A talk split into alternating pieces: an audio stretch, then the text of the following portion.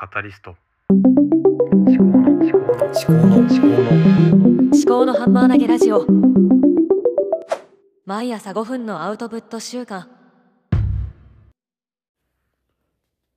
立見明子です。今日は4月6日ですね。わけあって今日はあまり長く話ができませんので何の話をしようかなっては全然考えていません。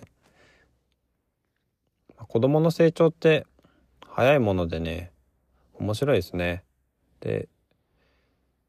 長女が小学校に入学するんですけども幼稚園は大嫌いだったって言っててで次男あ長男が今度幼稚園に入園するんですけどね長男は保育園大嫌いだったって面白いなってその長男はなんかね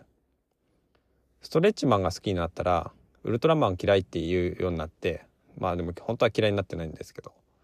なんか新しいものに出会うと前のものを脱ぎ捨てようとするのかなってなんかそんなことをふと思いましたではまた。